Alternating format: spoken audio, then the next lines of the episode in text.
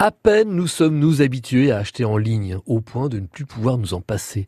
À peine nous sommes-nous mis au drive. Vous savez, c'est comme le commerce en ligne, sauf que le chauffeur-livreur, c'est vous que les distributeurs innovent encore.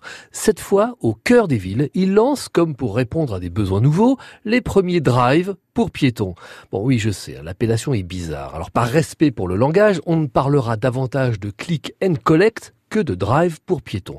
Comprenez que la voiture étant bannie des villes, reproduire le concept du drive était purement impossible. Mais cela y ressemble beaucoup après avoir passé tout simplement votre commande en ligne, le magasin le plus proche de votre domicile prépare vos achats et les dépose dans un casier, à l'image de nos vieilles consignes de gare. Les bras de consommateurs urbains étant moins vastes qu'un coffre de voiture, nous sommes ici sur des petites courses et l'avantage nouveau réside dans le service et l'extension des horaires. Intermarché et Leclerc s'y investissent les premiers. Si vous avez donc la chance d'avoir un nouveau point de vente de ce type près de chez vous, vous allez adorer. Mais on trouvera demain des casiers réfrigérés pour parfaire la distribution de produits frais et faciliter toujours et encore la vie des clients.